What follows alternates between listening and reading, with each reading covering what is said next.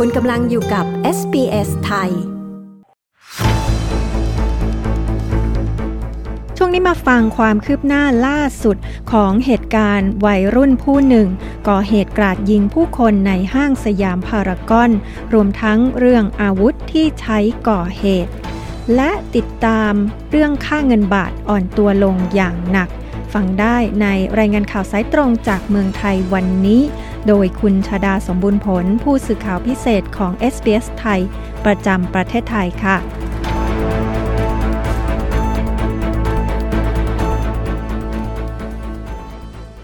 สวัสดีคุณผู้ฟังที่เคารพทุกท่านค่ะ สวัสดีค่ะ คุณชาดา กรณีเด็กชายอายุ 14 ปีก่อเหตุยิงกลางห้างดังในกรุงเทพ จนมีผู้เสียชีวิต 2 รายและบาดเจ็บอีก 5 รายนั้น ขณะนี้ความคืบหน้าในส่วนของคดีความเป็นอย่างไรคะ และมีการดำเนินการแก้ไขผลกระทบที่เกิดขึ้นต่อเศรษฐกิจและสังคมอย่างไรคะ กรณีของเด็กชายอายุ 14 ปี ซึ่งมีนามสมมุติว่าน้องอินดี้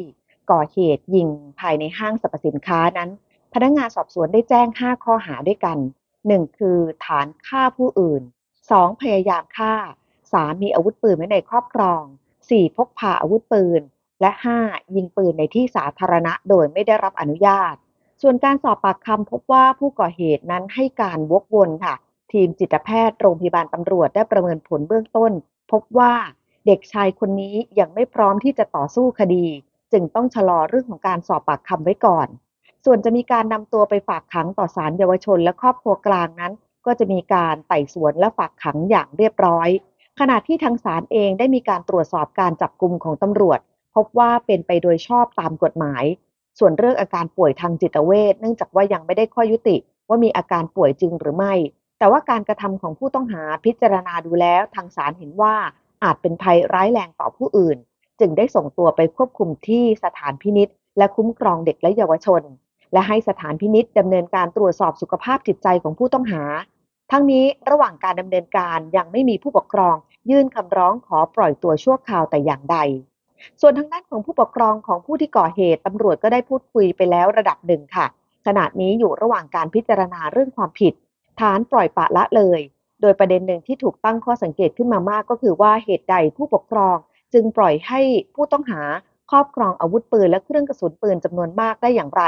และทำไมจึงปล่อยให้บุตรของตนเอง ซึ่งมีประวัติการรักษาอาการทางจิตเวชหมกมุ่นกับการใช้อาวุธปืน ฝึกฝนจนชำนาญ และจนเกิดโศกนาฏกรรมเกิดขึ้นขณะเดียวกันทางด้านของเรื่องของความปลอดภัยทางไซเบอร์ นายปริญญาหอมอเนก ผู้เชี่ยวชาญด้านความปลอดภัยทางไซเบอร์ก็มองว่า ประเทศไทยเองควรถอดบทเรียนจากเรื่องราวร้ายที่เกิดขึ้น และก็ต้องดำเนินการอย่างเข้มแข็ง เพราะที่ผ่านมามีเหตุการณ์เลวร้ายแบบนี้เกิดขึ้นมาแล้วหลายครั้ง แต่ในทางปฏิบัติ เรายังคงอ่อนแอกับเรื่องของการดำเนินการ ยังคงอ่อนซ้อมเกี่ยวกับเรื่องที่เกิดขึ้น รวมถึงยังไม่มีระบบแจ้งเตือนภัยแบบเฉพาะเจาะจง มีเฉพาะการแจ้งเตือนภัยแบบไทยธรรมชาติ ในขณะเดียวกันเรื่องนี้จำเป็นจะต้องวางระบบด้านเทคโนโลยี และสร้างทักษะการเรียนรู้เท่าทันสื่อออนไลน์ด้วยขณะเดียวกันในเรื่องของด้านสุขภาพจิตนายแพทย์วรส โชตทิพยสุนนท์ท่านก็พูดถึงเรื่องนี้เหมือนกัน ซึ่งก็เป็นโฆษกกรมสุขภาพจิตบอกว่ากรมสุขภาพจิตเองมีแผนในการเยียวยาผู้ได้รับผลกระทบจากเหตุกราดยิง 3 ระดับก็คือ วงแรกก็คือผู้ได้รับบาดเจ็บ ครอบครัวของผู้บาดเจ็บ และครอบครัวของผู้เสียชีวิต วงถัดไปคือประชาชนที่อยู่ในเหตุการณ์โดยตรง คนที่พบเห็นคนร้าย และคนที่ยินเสียงปืนรวมไปถึงคนที่วิ่งหนีออกจากที่เกิดเหตุในวันนั้น สุดท้ายจะเป็นคนกลุ่มคนที่รับฟังข่าวสารบ้านเมือง จนเกิดความหวาดกลัวที่จะใช้ชีวิตประจำวัน ไม่กล้าที่จะไปเดินห้าง ไม่กล้าที่จะไปเที่ยวห้างสามกลุ่มนี้จะมีการดูแลที่แตกต่างออกกันไป และจะมีการประสานกับทางห้าง ตั้งศูนย์เยียวยาจิตใจของคนที่ต้องใช้ชีวิตอยู่บริเวณในห้าง และสามารถขอรับคำปรึกษาจากกรมสุขภาพจิตได้ ส่วนผลกระทบเรื่องอื่น ๆ นายปราณปีพหิทธานุกร รองนายกรัฐมนตรีและรัฐมนตรีว่าการกระทรวงการต่างประเทศบอกนะคะว่า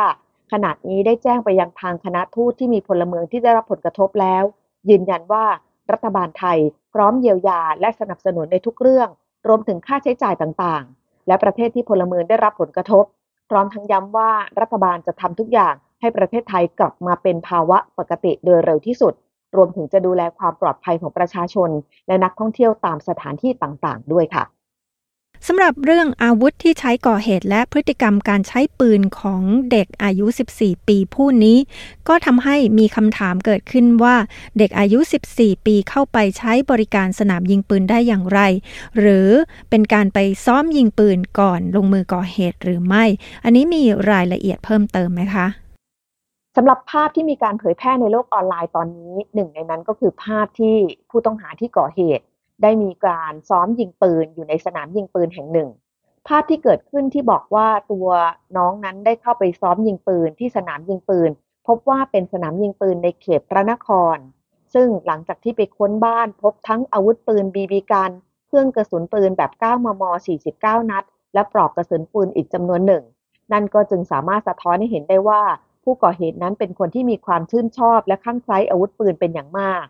แต่มันก็มีคำถามตั้งขึ้นมาค่ะว่าเด็กชายอายุ 14 ปี สามารถเข้าไปใช้บริการในสนามปืน เพียงลำพังได้หรือไม่ และเป็นการไปซ้อมปืนเพื่อจะก่อเหตุหรือไม่ เรื่องนี้เมื่อมีการตรวจสอบไปยังสนามยิงปืน ซึ่งชื่อว่าสนามราชสวัสดิ์มงคล ก็หาข้อมูลเกี่ยวกับเรื่องนี้ มีการบอกว่าสนามแห่งนี้ไม่ใช่สนามปืนที่เด็กชายอายุ 14 ปีไปใช้บริการ เพราะว่าถ้าเป็นสนามแห่งนี้เป็นสนามทางการ ผู้ใช้บริการจะต้องมีอายุ 18 ปีขึ้นไปเท่านั้น และเจ้าหน้าที่จะดูแลการใช้อาวุธปืนอย่างใกล้ชิด มีการแนะนำขั้นตอนการใช้ช่องการ ในการยิงปืน และกฎเกณฑ์ในการใช้อาวุธปืนอย่างถูกต้อง อย่างไรก็ตามหากเด็กที่มีอายุต่ำกว่า 18 ปี ไปใช้บริการ จะไม่ได้รับการบริการอย่างเด็ดขาด ยกเว้นมีผู้ปกครองไปเท่านั้น อีกทั้งไม่สามารถฟ้อซ้อมยิงได้อย่างลำพัง จะต้องมีเจ้าหน้าที่ประกบและดูแลอย่างใกล้ชิดด้วยอย่างไรก็ตามเมื่อเจาะลึกไป หากไม่พบว่าเป็นสนามยิงปืนแห่งนี้ก็มีการไปตรวจสอบข้อปฏิบัติ และกฎเกณฑ์ต่างๆ ว่าในสนามยิงปืนนั้นต้องมีการใช้ปืนอย่างไร มีการไปเจาะลึกข้อมูลข้อมูลนะคะ พบคำรับสารภาพของผู้ก่อเหตุที่บอกว่า ได้ไปฝึกยิงปืนที่สนามยิงปืนแห่งหนึ่ง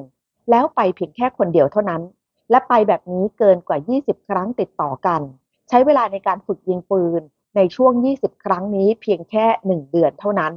โดยมีการอ้างกับเจ้าหน้าที่ว่าเขาเป็นชาวต่างชาติ ได้ใช้ภาษาอังกฤษพูดกับชาวพูดกับทางเจ้าหน้าที่สนามตลอดเวลา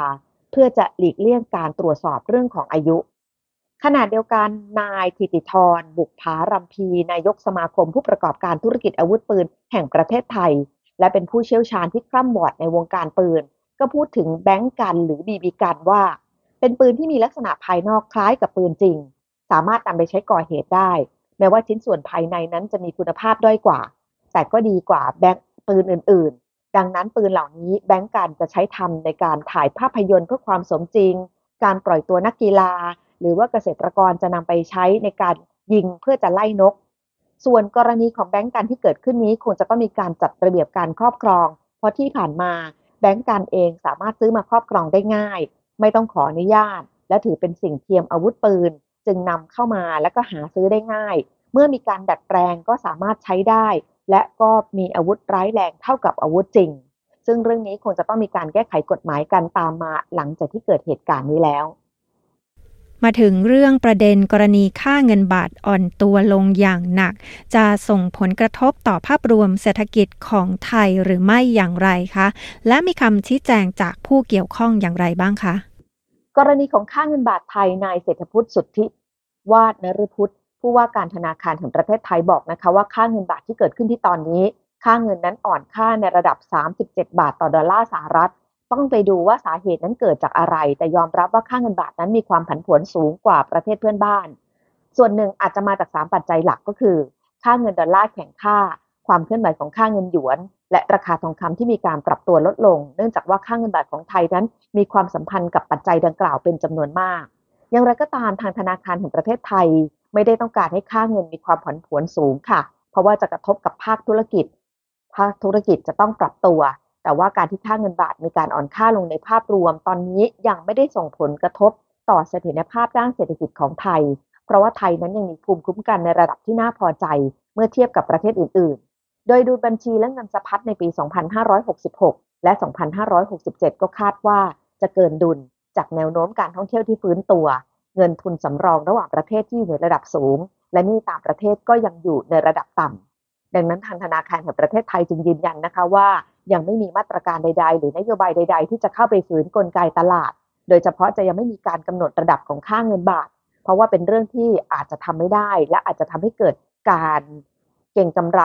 หรือว่าอาจจะเกิดปัญหากระทบกับผลโดยรวมของเศรษฐกิจทั้งหมด ล่าสุดค่าเงินบาทที่อ่อนค่าลงมานี้ ก็ถือว่าเป็นสิ่งที่ทางธนาคารแห่งประเทศไทยยังควบคุมได้ค่ะ ค่ะ ขอบคุณมากค่ะ คุณชาดา ดิฉันชาดาสมบูรณ์ผลรายงานข่าวสำหรับ SBS ไทย รายงานจากกรุงเทพมหานครค่ะ